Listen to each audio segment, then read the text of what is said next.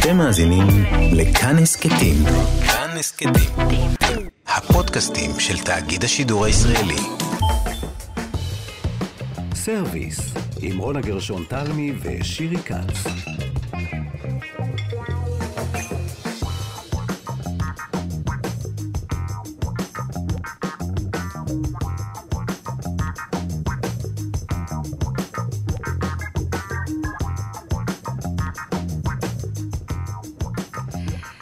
שלום לכם, אנחנו כאן בסרוויס 104.9 ו-105.3 FM, גם באפליקציית כאן אודי ובאתר האינטרנט של כאן אפשר לשמוע את כל התוכניות שלנו.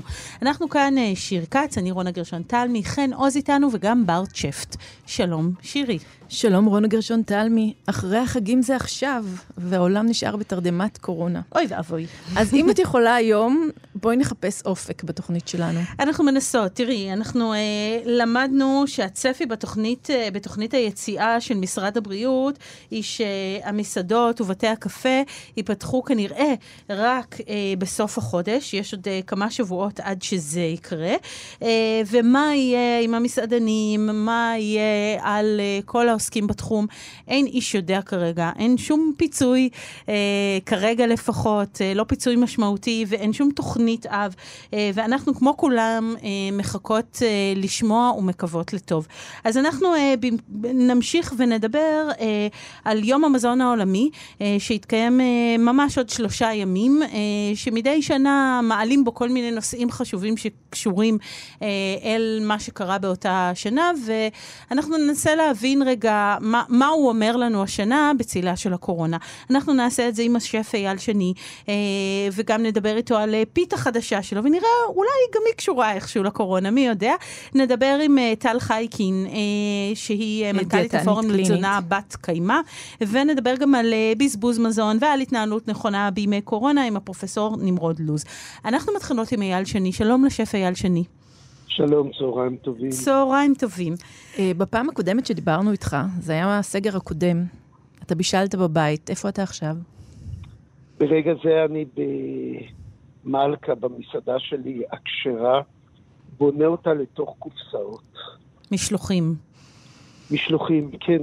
עושה כאילו הכל חדש, אה, עושה מסעדה חדשה שיודעת להיות בתוך ארגזים, או בוא נגיד שארגזים מפתים את האוכל שבה, והיא יודעת לתת את הרוח של המקום מבלי שיש לי את הזכות שאנשים יבואו אליי ואני אנסה לחשף אותם. אז נשמע, לפני שנדבר איתך על הדברים הרחבים יותר, אתה באמת עושה דברים חדשים בימים אלה. סיפרת עכשיו על מלכה ועל המשלוחים, אה, וגם אה, פיתת הבולונז, דור שני המדוברת. מאוד מדוברת, ש... חורכת את האינטרנט. שהוצאת בימים אלה, הוספת למגוון הפיתות הטעימות שאתה אה, מגיש, ובאמת לצאת עם דברים חדשים בימים אלה. זה מובן מאליו בעיניך? אני חושב שכל הקורונה נולדה כדי לייצר לעולם תאים חדשים. אפשר uh, לראות אותה כנסיגת תאים, uh, אבל אז בשביל מה הכל? זאת אומרת, איך יכול להיות שיש כל כך הרבה רע כמו שהקורונה נדמת, מבלי שיש טוב? זה לא הגיוני. זאת אומרת, אני לא מוכן לסכם שום דבר בחיים שלי כדבר רע. אני אומר, אולי הרע הוא מסכה. ואחריו יבוא ויהיה טוב. הוא בתוכו. והמחויבות שלי זה כאילו, אני אומר, זאת הזדמנות. אני חייב להתמיר אותה למשהו. אני רוצה באמת לשאול ספציפית, זהו, על, על הפיתה הזאת, וגם דיברת כן. על העניין הזה של לשלוח. אז אני רוצה לפרק את השאלה הזאת לשני חלקים. פיתה, ברגע שאתה מרכיב אותה במזנון, אתה מתחיל, אני שומעת את הקריאות האלה שקוראים מהר לסועדים לבוא לקחת את הפיתה, כי הרי הזמן כל כך דוחק. ברגע שהרכבת את הפיתה, צריך לנגוס בה, זה הרגע, זאת אומרת, זה הרגע הנכון. ואז אתה עכשיו בעצם שולח אותה בוולט, ולא רק שאתה שולח את הפיתה בוולט, אתה גם שולח בתוכה את הפסטה. פסטה, can never wait for the sauce, נו באמת, כאילו... אוקיי, בואי אני אגיד לך. כשאת בונה פיתה, בשונה מזה שאת בונה צלחת, את בונה מכונה. יש שם תנועה בין המרכיבים, זאת אומרת, זה מין מכניזם שבעזרת רטיבות ועדים מתחיל לייצר איזה פעולה. זאת אומרת, זה ממש מנוע פיתה כזה. אה, מאוד קל לשלוט בזה כשזה מתרחש במהירות מאוד גדולה, והבן אדם מיד נוגס בזה, וככה העדים לא מגיעים לשמיים או לתקרה, אלא הם מגיעים לתוך תאי הגוף שלו. ואז יום אחד הממשלה לא נותנת לנו לתת אוכל לאנשים, וזה צריך להישלח. שכל זה עומד מול שאלה מאוד פשוטה, האם להפסיק לשלוח או האם לשלוח? באיזשהו מקום, ב... מבחינת חישוב כלכלי, היה לי עדיף לדמום עכשיו, בסוף אולי הייתי מקבל יותר פיצויים על הפסדים מאשר אם אני עובד. אני לא יודע, אפשר לדעת שום דבר. אבל זה לא הייתה אצלנו אופציה. זאת אומרת, אנחנו מתקיימים בזכות זה שאנחנו מתקיימים. לא בזכות זה שאנחנו עושים סידורים איך להתקיים. והקיום אומר זה שבינינו לבין אנשים צריך לעשות אוכל, ובינינו לבין אנשי הצוות שלנו צריכה להיות אה, אחווה של עשייה ושל יצירה. ולכן... אז אנחנו שולחים, כי זאת הדרך היחידה שלנו לעשות את זה. ולכן ממשיכים. וכשהוצאת את הפיתה הזאת עכשיו, שתכף נדבר על, ה, על הדור שתיים הזה שהוא נהדר, אה, כתבת אה, באינסטגרם שלך, שבו באמת היום מתרחשים דברים, עד שנגשים את החלום להיות עם חופשי בארצנו, חופשי מן האדם רב הזכויות בארץ שהפך להריץ, הזורע הרס, המשסה איש באחיו, המשעבד את כל יצירתנו, כספנו ועתידנו למען כסות מעלליו, חופשיים ממשלתו ומשטרתו. משטרתו, אה, מממשלתו ומשטרתו. זאת אומרת, והפיתה הזאת, עד שנעשה את זה. אה, הפוליטיקה נכנסת, אייל, בימים האלה אין ברירה, אל תוך האוכל. היא, היא נותנת טעם לפיתה? היא משנה את טעם? אני אגיד לך משהו, אני חושב שהיום אין לאדם זכות לא להיות פוליטי.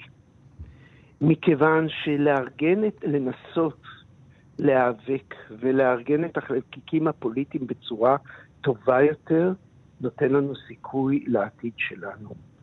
אה, אנחנו נמצאים במשבר עצום מול העתיד שלנו, מכיוון שאנחנו לא חווים את העתיד, אלא רק את ההווה, אנחנו לא מרגישים את הצורות שהווה כזה יכול ללבוש בעתיד. אז אני חושב שזה הרגע לצאת החוצה ולהשתמש בכוח שיש לך כדי לתת רוח גבית להרבה אנשים לפרוס מפרשים אל הטוב. זה בקשר לפוליטיקה. אמ, כשיש תחושת אסון, והקורונה היא לא תחושת האסון שלי. זאת אומרת, הקורונה בכלל זה לא סיפור המידע הגנטי הזה, הנגיף הזה שמסתובב. הקורונה זה, הסיפור, זה סיפור של חברה שנכנס לתוך הנגיף. אבל הבסיס זה החברה. והנגיף הזה מייצר מגבלות, ומגבלות מייצרות שינויים, ואני מאמין שמגבלות עלולות לייצר, זאת אומרת, תפקידן לייצר צורות טובות יותר, חזקות יותר, ברות קיימא יותר. אז הנה, יש לנו תפקיד מאוד חשוב. ומה זה עושה לאוכל? זה מקצין אותו. יש איזה זעם כבוש כזה. ואנחנו במטבחים מכירים שברגע שמצטבר כעס, שמצטבר זעם, או שאנחנו יכולים לזרוק משהו לפח הזבל, או שאת יכולה לריב עם מישהו בתוך המטבח, וזה לא אופציה, מכיוון שהמטבח זה הגן עדן החברתי והמשפחתי שלי. זאת אומרת, שם אני לא מוכן. אני לא מוכן שיהיה אלא טוב. הדרך היחידה זה בעצם להסב את הזעם לאופוריה וליצירה. ולהגיד, הנה יש לי עכשיו הזדמנות. להיות פוליטי בארץ תמיד אה, בא עם איזשהו תג מחיר. אנחנו יודעים את זה. גם כשאומנים עושים את זה, גם כששפים עושים את זה, גם כשאנשי התעשייה עושים את זה. יש לך איזשהו חשש אמיתי מהמחיר הזה? את יודעת איזה תג מחיר יש לשתיקה? שאלה, תראי, כשאת לא פוליטית, אז את מעל הדברים. כשאת פוליטית, את, נכנס, את נכנסת מתחת לאיזה צד. את בוחרת צד. אמ, אבל זה לא פוליטיקה היום. זה לא ימין וזה לא שמאל, אין לי דבר נגד הימין. יש לי דבר נגד מי שלא רואה את מה שמתרחש ודואג לזה בכל ליבו. אמ, אני חושב שאני מדבר אל האדם שבבן אדם.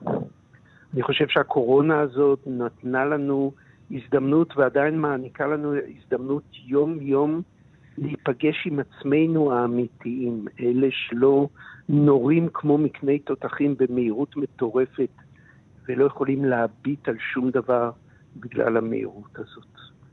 אז אני כל הזמן, גם בא, כמו באוכל, אני ממשיך לפנות ללב האדם. אם זה גובה ממני מחיר, תראי, כדי לעשות אוכל צריך להיות באדם מאוד אמיתי. כדי לעשות אוכל צריך להיות באדם מאוד חזק, עם הרבה מאוד כוח. האם פה בתוך המאבק הזה אני אבחר לשתוק ולתת לדברים שאני לא מאמין בהם להשתלט על הארץ הזאת? אז אני מעדיף לשלם איזה מחיר, אבל בואי אני רוצה להגיד לך משהו. אני עושה אוכל כבר 32 שנה. מבלי באמת לאהוב בני אדם, ולרצות לגעת בהם, ולשנות את עולמם לטוב, אי אפשר לעשות אוכל. ויש רגעים שיכול להיות שאת צריכה להיות מעט פחות פופולרית. אבל את יודעת, בסוף במטבח, אני תמיד אומר את זה, חמישים פעמים ביום את טועה ונכשלת, וחמישים פעמים ביום את צודקת ולפעמים מגיעה לשמיים. איך חיים עם כל כך הרבה הצלחה, איך חיים עם כל כך הרבה כישלון? והתשובה היא מאוד מאוד ברורה. את לא שופטת את החיים שלך לא לפי הצלחה ולא לפי כישלון. את שופטת אותם לפי כוונה. אז כל עוד שאני מכוון נכון, ובכל מאודי אני אומר לעצמי, אייל, זה בסדר. אני רוצה לדבר באמת, אבל שוב על הפיתה, תסלחו לי, אני מקווה שזה בסדר. אתה הוצאת את, ה, את הפיתה בולונז, ואז יום למחרת הוצאת את הדור השני של הפיתה בולונז. מה קרה בפער הזה תראי, שבין הימים? תראי, אני אספר לך את הסיפור, אני אספר לך את הסיפור מאוד מאוד פשוט. אמ, הפיתה בולונז התחילה מאיזה לקוח שלי, שבזמן שעשיתי ניסויים במזנון בסגר הקודם, אמר לי, איפה הפיתה בולונז שהייתם מוכרים? למה אתם לא מוכרים אותה יותר? אני הרגשתי כאילו יש איזה אמנזיה, אני לא זכרתי שמכרתי פיתה בולונז. מכרתי פיתה רגור ולא קישרתי את מה שהוא אומר. אבל קלטתי באותו רגע את המשפט הזה, פיתה בולונז, ומאותו רגע אמרתי אני צריך לעשות את זה. האינסטינקט הראשון שלי היה לקחת את הבולונז ולהכניס אותו לפיתה. באתי לשף שלי באבן גבירול, נועם, אמרתי לו את זה, הוא אומר לי, תשמע, זה יהיה טעים נורא, אבל לא תהיה תנועה בתוך הפיתה. אני עושה את זה, בולונז מופלא, מכניס לתוך פיתה, הפיתה הכי טעימה, אבל אין בה את מה שחייב להיות בפיתה, שזה חללים, מבנים דרמטיים, מרקמים, זה הכל זה כמו איזה סלט בפיתה יושב, זה רק טעים ובעל מרקם אחד. מה עושים, מה עושים? תשובה מיד הייתה ברורה תוך שנייה. עליתי על זה. כשאני הייתי ילד, הייתי הולך לאכול חומוס בטעמי בירושלים. בטעמי היו אוכלים מקרון עם שועית. זאת אומרת, זה ורמצ'ילי כזה, מקרונים עטופים בשעועית במיץ עגבניות. עכשיו, איך היו אוכלים את זה? יד אחת הייתה אוחזת מזלג ומביאה את הפסטה אל הפה עם השעועית, ויד שנייה הייתה מחזיקה בפיתה. זה ביס מהפסטה, ביס מהפיתה. הנה, אז יש פה איזו אבולוציה קטנה, אמרתי לעצמי, אני במקום ביס ביס, אני אחבר אותם ביחד.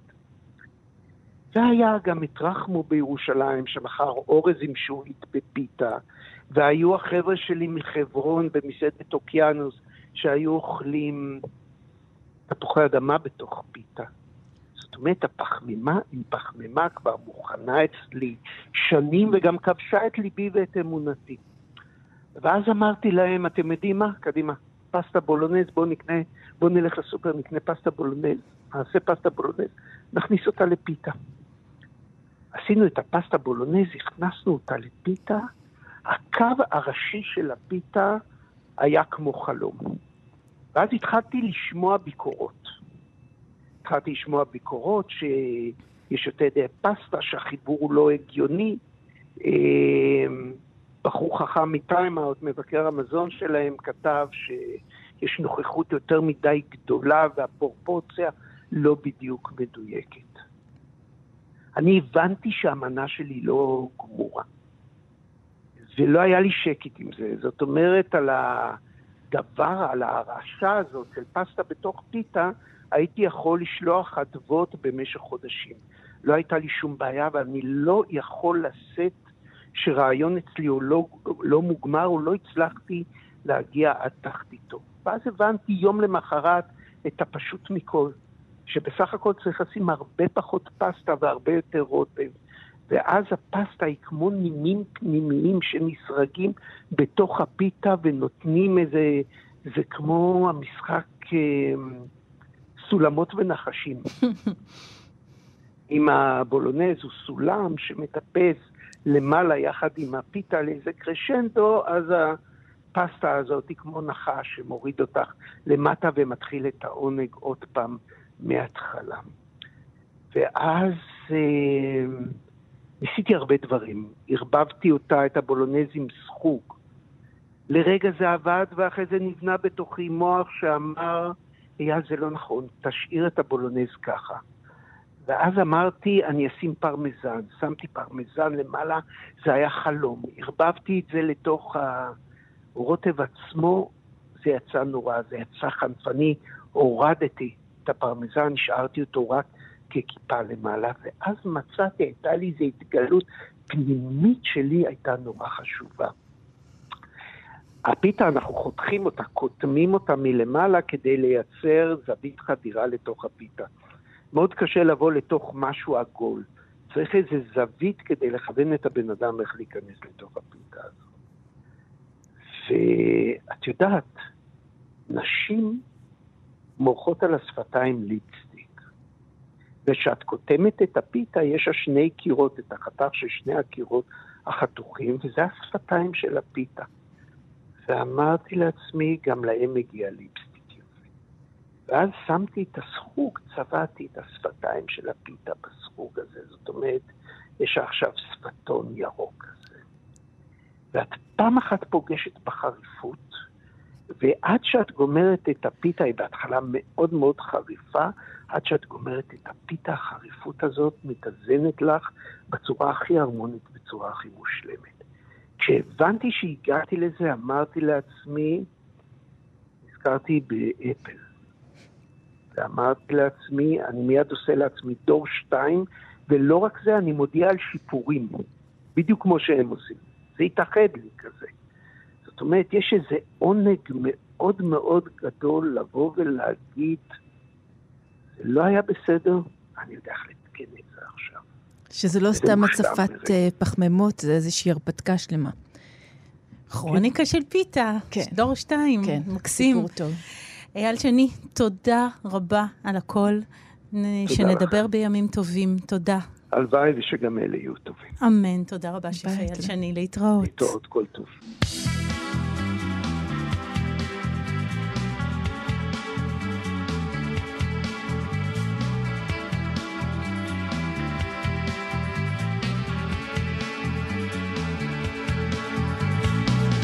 זה יום סגריר, והקבוצה הפסידה. הוא היה מטורף, אמר פוליטיקאי משופשף. נהרגו עשרות אנשים, סיים קריין הטלוויזיה, מקווה שיהיה שקט, עכשיו הפרסומות. אישה מאוד יפה, אני סוגר עם הכפתור, עם חץ בתוך הלב, הולך ללילה השחור. לא יכול להפסיק לזוז גם כשהמוזיקה נגמרת. משהו בחיי הולך להשתנות מעלות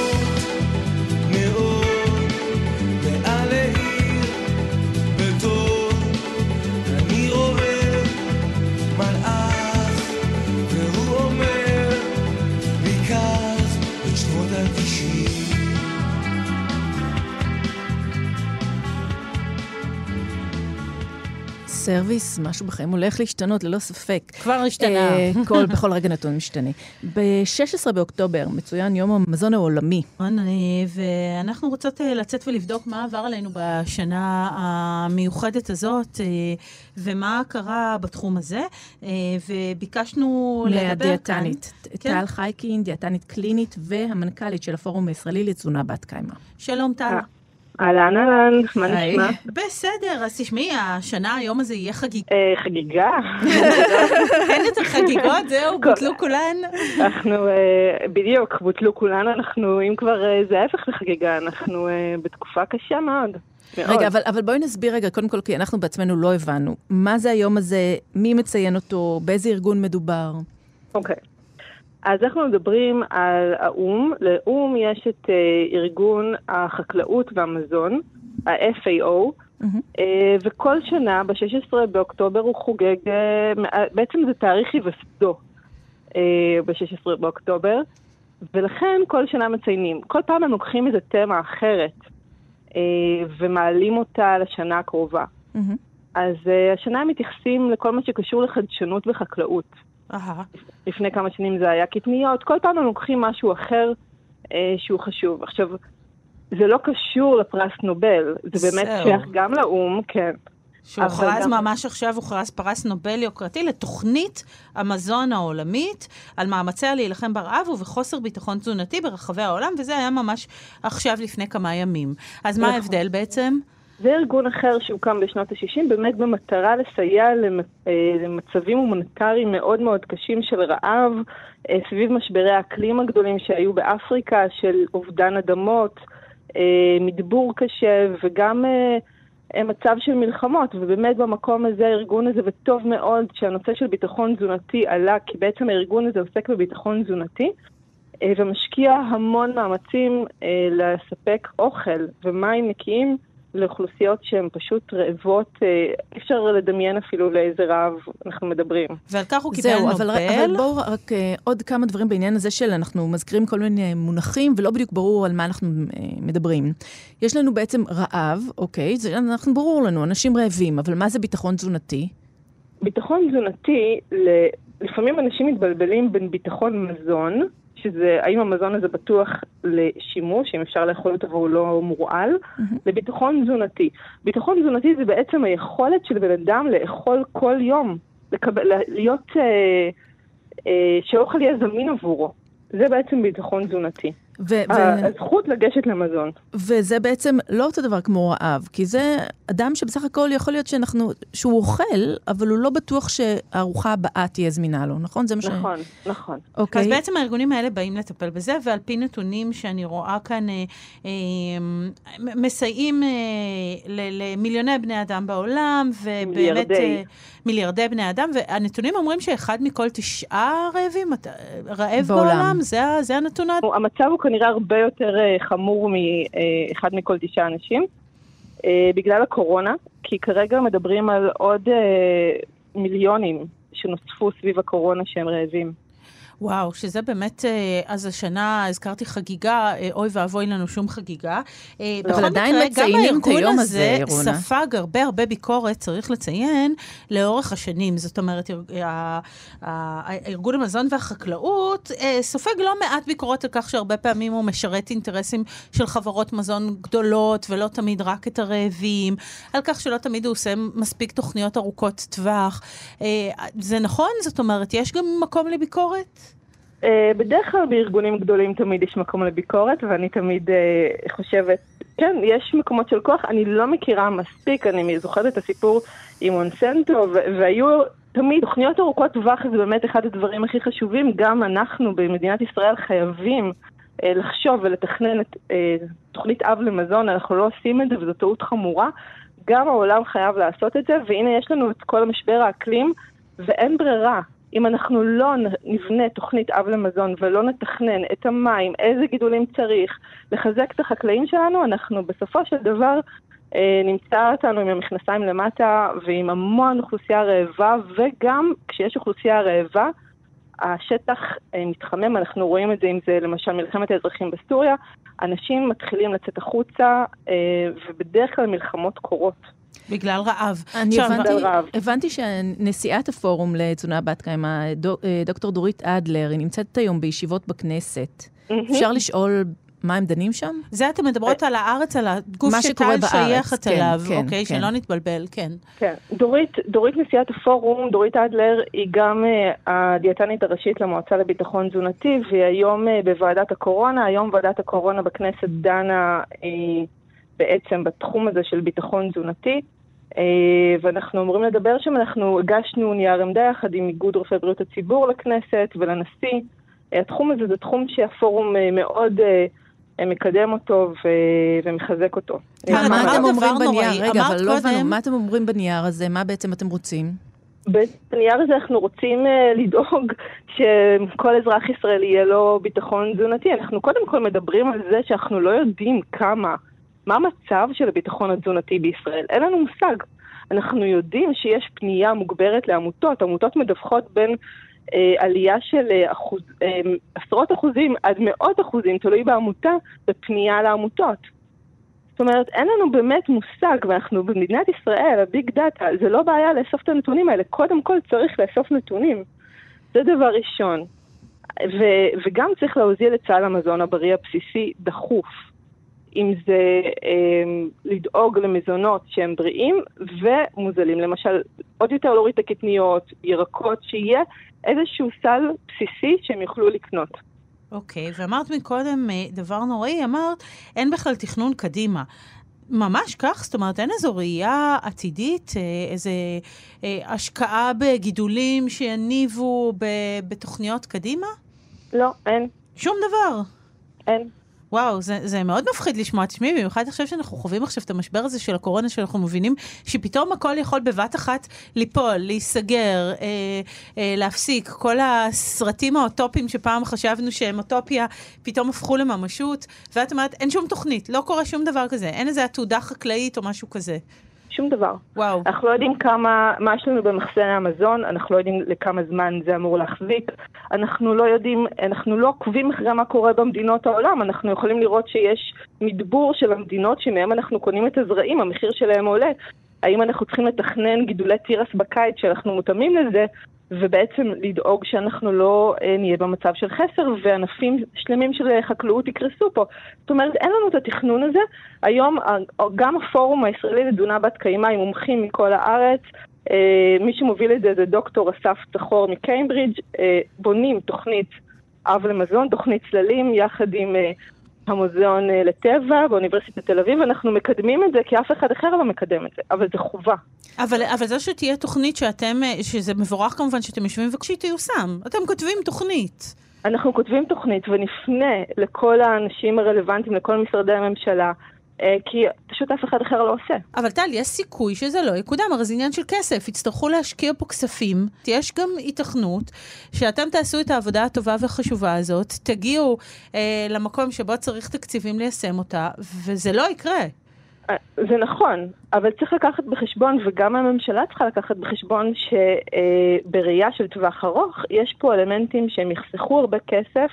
ובעצם אנחנו חוסכים את העלויות הכלכליות של התחלואה ושל המצבי חירום, שתראי איפה אנחנו נמצאים היום. בעצם זה שלא חשבו ולא...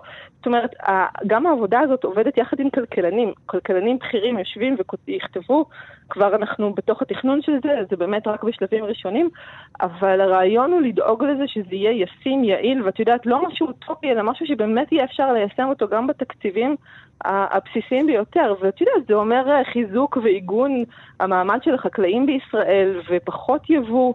של דברים שיש לנו כמה, לדוגמה. כמה מתוך מה שאנחנו אוכלים בארץ הוא מייבוא וכמה מייצור אה, מקומי? או מגידול מקומי? זה משתנה מקומי? כל הזמן, אבל יש, זה נורא מורכב. אני לא יודעת לענות לך על השאלה הזאת בדיוק, זה פחות התחום שלי, אבל uh, הדברים משתנים, ויש הסכמי סחר, וזה נורא נורא מסובך.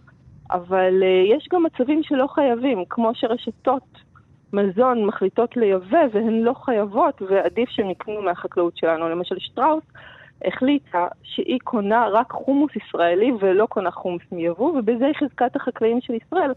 ו- וזה דבר מבורך וככה צריך להיות.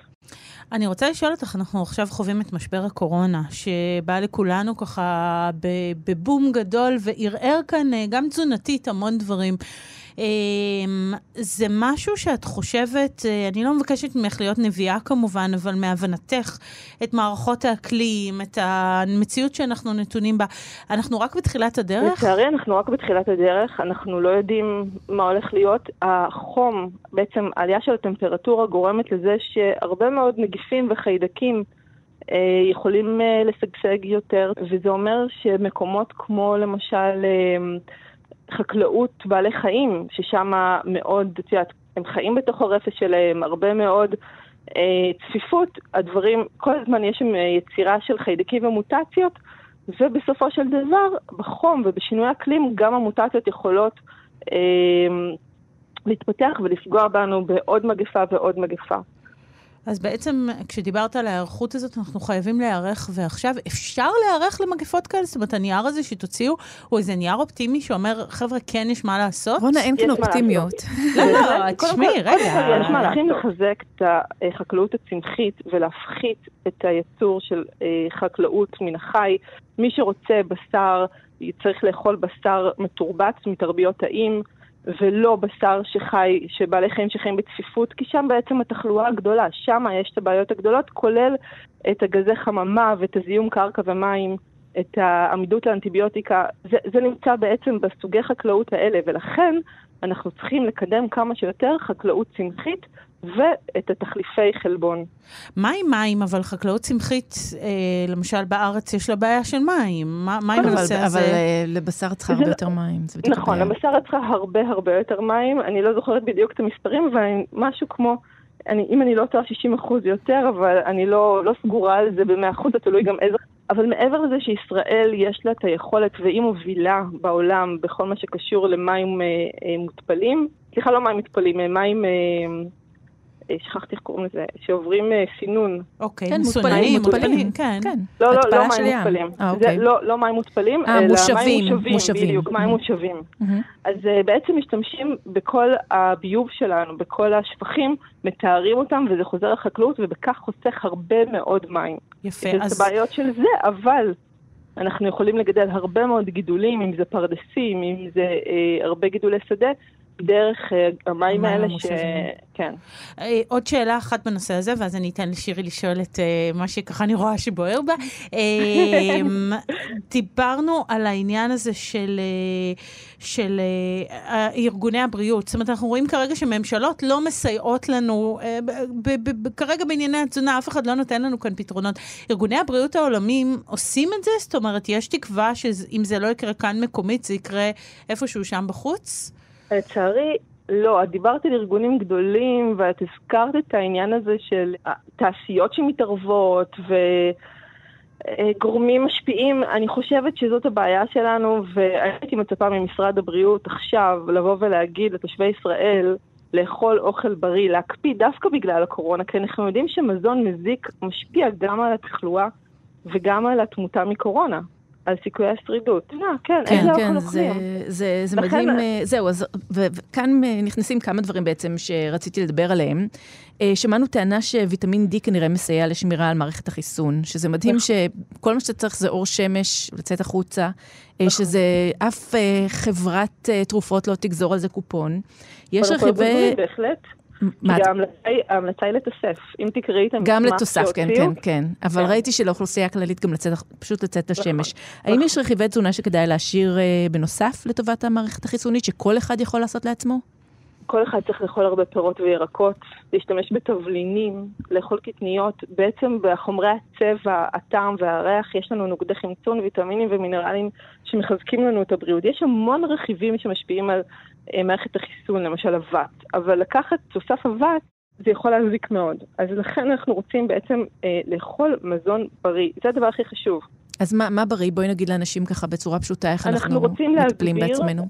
להגביר את הצריכה של ירקות, פירות, קטניות, אגוזים, אה, בעיקר עלים ירוקים, אני חושבת, בתוך הקבוצה הזאת, כי באמת היא עשירה בכמה שיותר נוגדי חמצון, ויטמינים מינרליים, והיא דלה מאוד בקלוריות. שורשים, פטריות, דגנים מלאים, אלה המזונות שאנחנו רוצים להגביר את הצריכה שלהם, וכמובן להפחית שתייה ממותקת, להפחית אה, מזון מעובד כמה שיותר.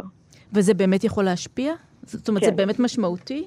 מאוד משמעותי. אנחנו רואים כמה השמנה וכמה אה, מזון שהוא מזיק, משפיע על מערכת החיסון דרך חיידקי מים, דרך המיקרופלורה, ואנחנו רוצים בעצם שמערכת החיסון תהיה חזקה, וזה אומר מזון בריא, סיבים תזונתיים שמחזקים את החיידקים הטובים, שמחזקים את מערכת החיסון שלנו.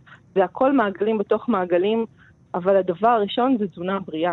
אני חושבת שזה, שזה מה שהדהים אותי במילים של ועדת פרס נובל, כשהם העניקו את הפרס לתוכנית המזון של האו"ם. הם אה, אמרו, המגיפה תרמה לעלייה חדש אה, במספר קורבנות הרעב בעולם, ועד שיהיה חיסון אה, נגד לקורונה, מזון הוא החיסון הטוב ביותר. זה די מדהים. נכון.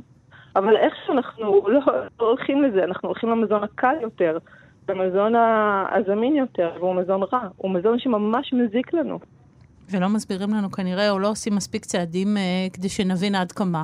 אה, נכון, העניין הזה של, של, ה, אה, של אכילת הבשר, מין החי, מה שנקרא, שהזכרת אותו קודם, שהוא מאוד חשוב, הוא קונצנזוס בקרב כל החוקרים. זאת אומרת, אנחנו לא מדברים כאן על ערכים של טבעונות או צמחונות, אלא יש כאן עניין אקולוגי של ממש שהוא קונצנזוס היום, כן, טל? כן, כן. מבחינה אקולוגית, יש קונצנזוס מדעי שמזון מהחי הוא מזיק אה, מבחינת האקלים, ויש לו, הדרישה שלו שמשאבי הטבע והכליה, הכליה, סליחה, כליה. זה מכלה את משאבי הטבע, כן, מכלה את משאבי הטבע שלנו. כן. כליה, יוצא לי לא טוב לפעמים, אבל... זה בסדר, זה אה, בסדר. אבל זה המצב, זה המצב. אנחנו בעצם אה, לוקחים מכדור הארץ שלנו עוד ועוד ועוד, ומחזירים רק, רק שאנחנו בעצם צורכים כמות כזאת של... בשר וצורכים המון בשר. המון מזון מהחי. זה גם דוח, דוח של האו"ם שיצא כבר ב-2006, צילו הארוך נכון. של המשק החי, זאת אומרת, זה, זה לא משהו אוונגרד, זה כן, רעיון מאוד... כן. Uh... זה לא אוונגרד וזה רק הולך ומתעצם, וכל שנה יש עוד ועוד ועוד דוחות. יצא אה, הדוח, אני חושבת, הכי גדול זה של ה-Eat Lancet האחרון, שהוא סוג של תוכנית אב למזון, שבאמת שני חוקרים מובילים, אחד מהרווארד ואחד משוודיה, אה, רוקסטרום שהוא איש הסביבה ווולטר ווילט איש התזונה, הם שניהם פשוט אנשי אקדמיה שבנו תוכנית אב למזון עולמית כביכול, כי אף ארגון לא עשה את זה. טוב, אז uh, השכלת אותנו, uh, באמת המצב השנה חמור יותר בגלל הקורונה, uh, ההמלצות נכון, נכון, הן ההמלצות אבל... התזונתיות שאת נתת, וסיפרת לנו על תוכנית שעובדים עליה, uh, תוכנית אב, כדי לשפר את הדברים בעתיד.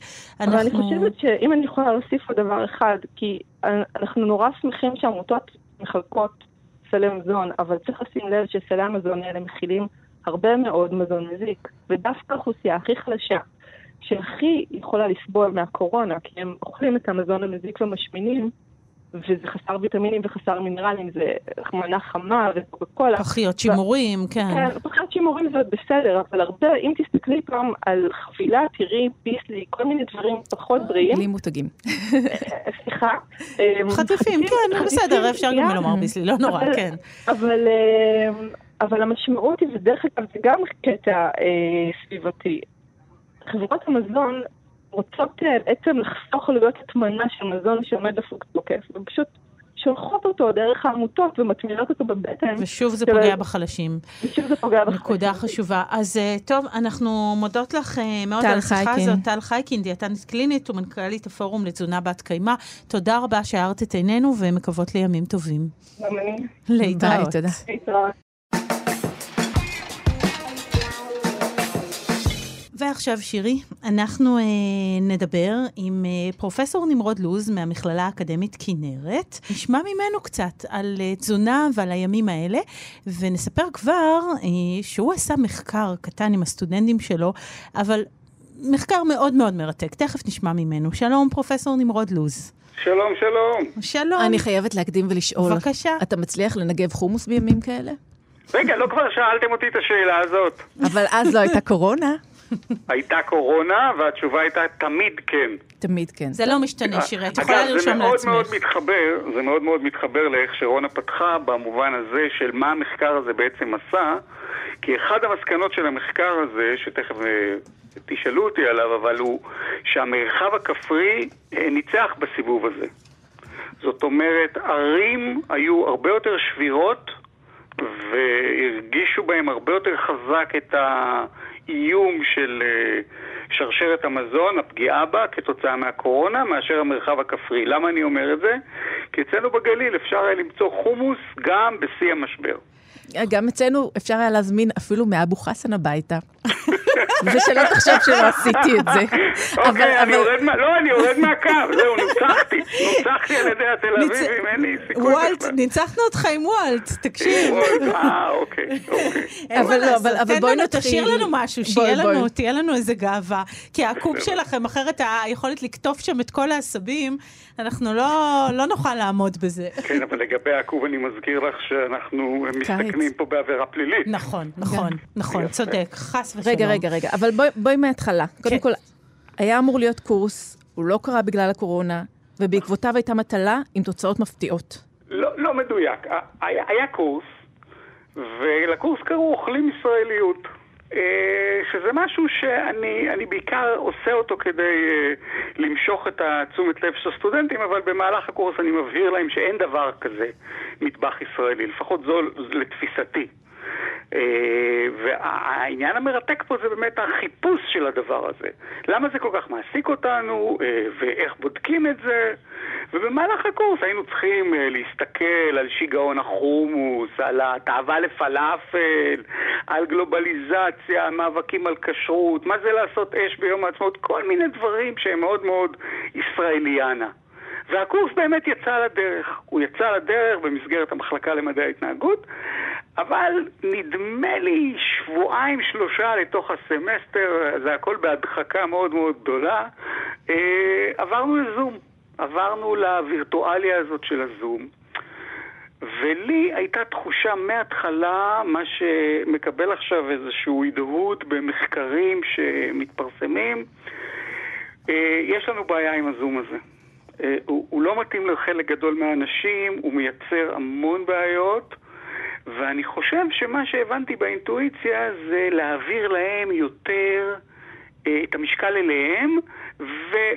להוריד את הדרמטיות של התיאוריה ושל המשקל שאני שם עליהם בהרצאות. זאת אומרת, הרבה, להיות הרבה יותר קשוב למה קורה להם באותו זמן. ואז נולדה המטלה הזאת. זאת אומרת, ישבתי בבית ושברתי את הראש איך אני משתף אותם בקורס שהוא קורס וירטואלי.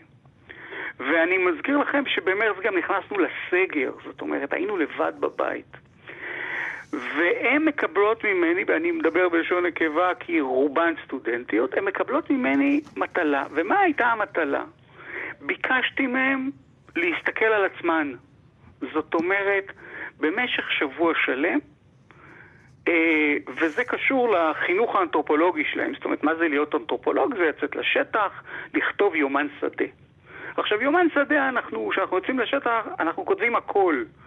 אה, לא רק כאילו מה שהכי בגללו יצאנו לשטח, מה שמעניין אותנו, אלא כל דבר שקורה. מה לבשו המשתתפים בטקס, מאיזה דלת הם נכנסו, כי אתה אף פעם לא יודע אחר כך איזה תובנות יהיו לך. ומה שנתבקשו הסטודנטיות זה במשך שבוע שלם לנהל יומן. במסגרת תוכניתנו יומני היקר. ויומני היקר, היום אכלתי ככה וככה, בבוקר שתיתי קפה עם סבתא, אחר כך עשיתי ככה וככה. כל מה שקשור באוכל, מה אכלתן, עם מי אכלתן, קרו לכם דברים חדשים עם זה, ומה שיצא מהדבר הזה היה פשוט מדהים. אני חייבת לציין שאני קראתי את הדוח שאתה כתבת, ואם לא היו שם צילומים, הייתי בטוחה שאתה המצאת את זה. זה היה פשוט כל לא, כך לא יפה ומדויק. לא רק שלא המצאתי. מעורר מחשבה. נכון, אלא שחלק גדול מהתובנות לא יכלו להיכנס מטבעו של, מטבעו של אה, דוח מחקרי. זאת אומרת, אתה לא יכול בסך של מילים להכיל הכל. אתה הולך למיטב. זאת אומרת, חלק מהציטוטים שראית שמה, והתמונות שראית שמה, הם לא הכל שהיה שמה. אבל מה שאותי הדהים, ולכן אני גם מקדיש את המאמר הזה באמת לסטודנטיות ולסטודנטים של הקורס, היה הפתיחות והמוכנות להיכנס להרפתקה הזאת. עכשיו, מאז גם היה לי זמן לחשוב על זה, ומה שחשבתי לעצמי, זה פשוט נפל עליהם כמו איזה פסיכולוג. זאת אומרת, כולנו נכנסנו לבתים, נכנסנו לסיטואציה שאנחנו לא מכירים, אה, מאוד מוזרה, שלא לדבר על אה, דיכאונית ומפחידה. ופתאום יש איזה קרן אור, יש משהו שמכריח אותי לתפקד. והם באמת דיווחו שם ביושר ובכנות על תופעות אה, וכשאנחנו מדברים על אוכל, אה, וזה גם עולה בשלל התוכניות ש, שעומדות לרשותנו, כולל התוכנית שלכם, אנשים מתחילים להבין כמה אוכל הוא, הוא מרחב רב-ממדי. זאת אומרת, זה הרחק מעבר למה נאכל או איזה תפריט, אלא עולם שלם שהאוכל מתחבר אליו. אני, אני חייבת להגיד שהכנות, רמת הכנות, אתה העלית שם אה, משהו שאמרה אחת הסטודנטיות, למקרר שלי יש מעל 100 צפיות ביום. כן, זה, זה, זה רק אחת מההברקות, מההברקות שהיו שם. אז, אז ברשותכם, ככה נלך קצת מסודר, אני, כן. אני ככה אציג את, את הדברים המרכזיים ש, שעולים מתוך העניין. זאת אומרת, אחרי שהבנו מה הם עשו, כל אחת כתבה יומן כזה במשך שבוע. היא לא הוגבלה בגודל שלו. יכלה לכתוב 17 עמודים. ואז ביקשתי מהם להניח את זה בצד. תתעלמו מזה, תשכחו מזה, עסקתי בקורס בהרצאות אחרות, ואחרי שבועיים אמרתי להם, עכשיו תחזרו לזה. התהליך הזה אנחנו קוראים לו הזרה, זאת אומרת שאני מצליח להסתכל על הדברים שאני כתבתי קצת במבט יותר מרוחק, ואז אני גם בעצם מסוגל לעשות לזה ניתוח. ואז ביקשתי מהם לבדוק דגמים, זאת אומרת, מה הן מוצאות, דברים מרכזיים שהן מעלות. ואני ריכזתי את התכנים שאני חשבתי בתוך הסיפור הזה. אז כשאנחנו מנסים להבין תמורות ביחסי אדם-אוכל בקורונה, הדבר הראשון זה הקשר בין אוכל לזמן.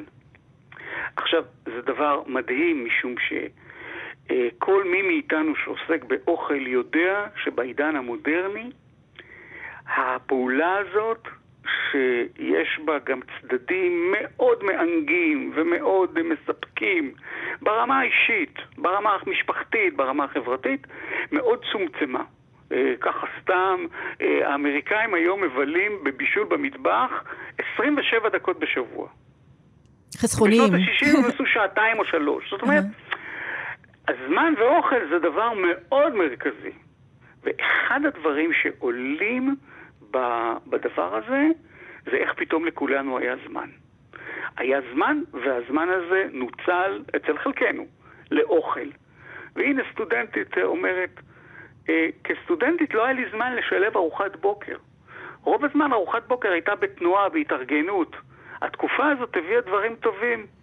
ותראו איך היא מנסה, כל כך אהבתי את איך שהן מנסחות דברים, היו שם דברים מקסימים. היא אומרת, הימצאותו של הכאן ועכשיו לעומת מחשבה עתידית לא פוסקת, או השגרה שעובדת על אוטומט. עכשיו, אנחנו מכירים את התופעה הזאת, כי, כי כמה כתבנו ו- וראינו בעיתון על הופעת המחמצת. נכון. התהליך של ההחמצה, של הלחם ואפיית הלחם, זה הכל בגלל שהיה לנו זמן. עכשיו, עוד דבר שעולה שם ביומנים, מכיוון שכנרת, המכללה האקדמית כנרת יושבת בפריפריה הישראלית, אז היא מאוד הטרוגנית. ציבור הסטודנטים הוא, יש בו גם יהודים וגם ערבים, ואחד הדברים שעולים בצורה מאוד מאוד יפה בקרב סטודנטים מה, מה, מהחברה הערבית זה החזרה הביתה. ופתאום החזרה למסורתיות. החזרה לשהייה עם המשפחה, אחרי שאת יודעת, הם כבר יצאו מהבית, הם במעונות, חלקם התארגנו עם בתים, ופתאום הם חוזרים הביתה. ואז יש עלייה מעניינת בקשר עם, הדור של הסבים. שמכירים מתכונים שיותר טעימים ממה שאתה מוצא ביוטיוב, מסתבר. משהו כזה. כן, יושבים ביחד. אה, הנה אני ככה דוגמה של סטודנטית. הלכתי עם אמא לסבתא ועזרנו לה בהכנת סמבוסה קמטרד. לעזרתנו באו גם שתי הדודות שלי ששמחתי מאוד לראותן, אז חילקנו את המשימות בינינו, ואני ישבתי עם אמא וסבתא, ובסוף ישבנו כולנו ביחד ודיברנו וצחקנו ונהנינו מהשהות המשותפת אה, של הארוחה. עכשיו, אלו הדברים שאנחנו מלמדים בקורסים על אוכל. אנחנו מלמדים את ההיסטוריה של האוכל ואת התפקיד שהיה לו והנה הם חזרו לזה. החיבור המשפחתי, העברת המסורות, יצירת הזיכרון הקולקטיבי, הכל נמצא שם. השאלה הגדולה, ואני אעצור אותך רגע, אה, פרופסור לוז, אה, היא האם אנחנו מדברים כאן על אה, מקרה מבחן קיצוני, שבו לזמן מה אנשים שבים אל המסורת, עושים איזה שינוי, משנים דפוסים, או האם זה משהו שיישאר איתנו ואנחנו חווים פה שינוי מהותי אה, בהתנהלות שלנו? תראי, זו השאלה שהכי פחדתי ממנה, וידעתי שהיא תגיע. אבל, אבל אני אגיד, אני לא אתחמק. אני מפחד מלהיתפס כזה שיודע. אני לא בטוח כמה אנחנו, גם מי שקרוב למחקר, יכול בנקודת הזמן הספציפית הזאת, אה, אני, אני חייב לומר, היו לי אה, תקופות בתוך הקורונה, ולצערי כבר אפשר להגיד תקופות בתוך הקורונה, שהייתי מאוד אופטימי. שאמרתי, זהו, אנשים ילמדו. אנשים יבינו, ואני חושב שמי שעוסק גם בסוגיות סביבתיות מכיר את השאיפה הזאת או את התשוקה הזאת לזה שאנשים יבינו וישנו את ההרגלים. אז אני לא יודע לומר בנקודת הזמן הזו, אבל אני יודע לומר את הדבר הבא. הקורונה היא משבר עולמי שחשף המון חולשות. מייקל פולנד, הנביא הגדול של האוכל מארצות הברית, הוציא כמה וכמה טורים מרתקים שבו הוא בעצם מלין על מה שעשו המשטרים באמריקה לתרבות האוכל האמריקאית ואיך הם חשפו אותם, הוא אומר, אנחנו בעצם רוסיה הסובייטית היום, עם מדפים ריקים ועם אנשים שאין להם אוכל. למה אני אומר את זה? ב-1347 השתוללה באירופה מגפה שקראו לה הדבר השחור. המגפה הזאת גם הגיעה אלינו, אה, גם אנחנו נהנינו ממנה. הערכות מדברות על כך שבמקומות מסוימים עד 50% מהאוכלוסייה מתו. עכשיו, אם היינו מתראיינים על זה ב-1349, אני מניח שהייתי כותב משהו עגום כמו אה, דקמרון של בוקאצ'יו. זאת אומרת, העולם הוא נוראי והכל שחור. קיצה של האנושות. בדיוק. מה מסתבר היום בדיעבד, במרחק החוכמה של הזמן, המוות תפס בעיקר את האיכרים שהיו יותר חשופים, והמעמדות הנמוכים. ובעצם מה שקרה באירופה הוא הידלדלות הידיים העובדות.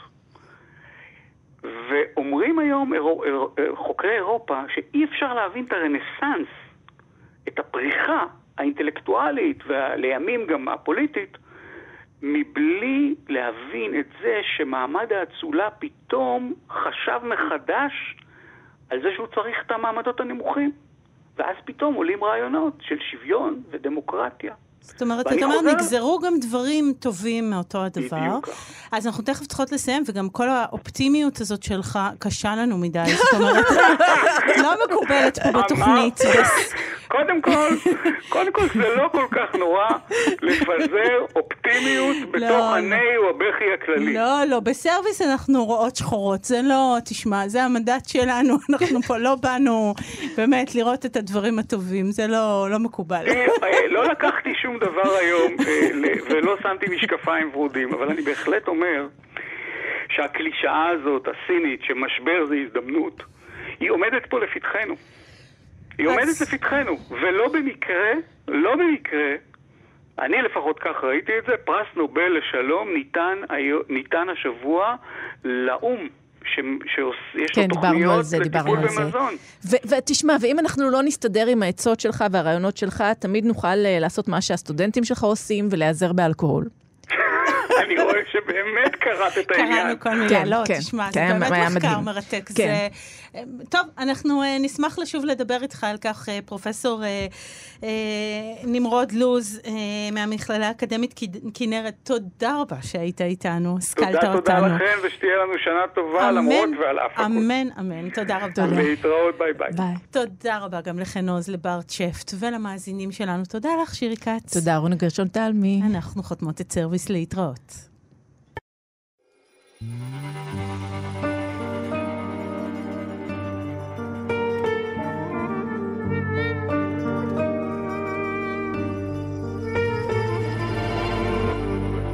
אותו הבוקר לא אשכח,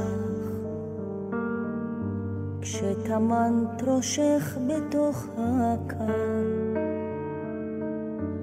אור השמש על האוהל נח, וראשי הלום שיכר. כשלחשתי באוזנך את שומה, את ידיי אספת ביד קרה, ודמעה אחת חמה אל כפות ידיי נשרה. הנה ימים רבים חלפו, ושתי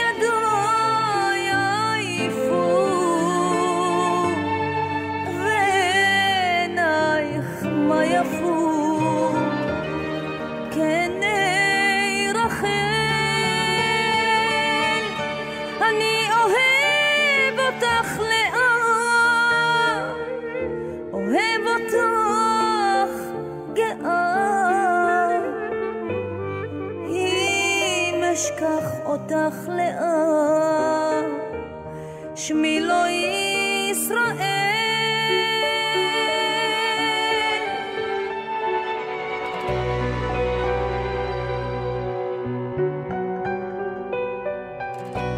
על ימר ליבך על אחותך,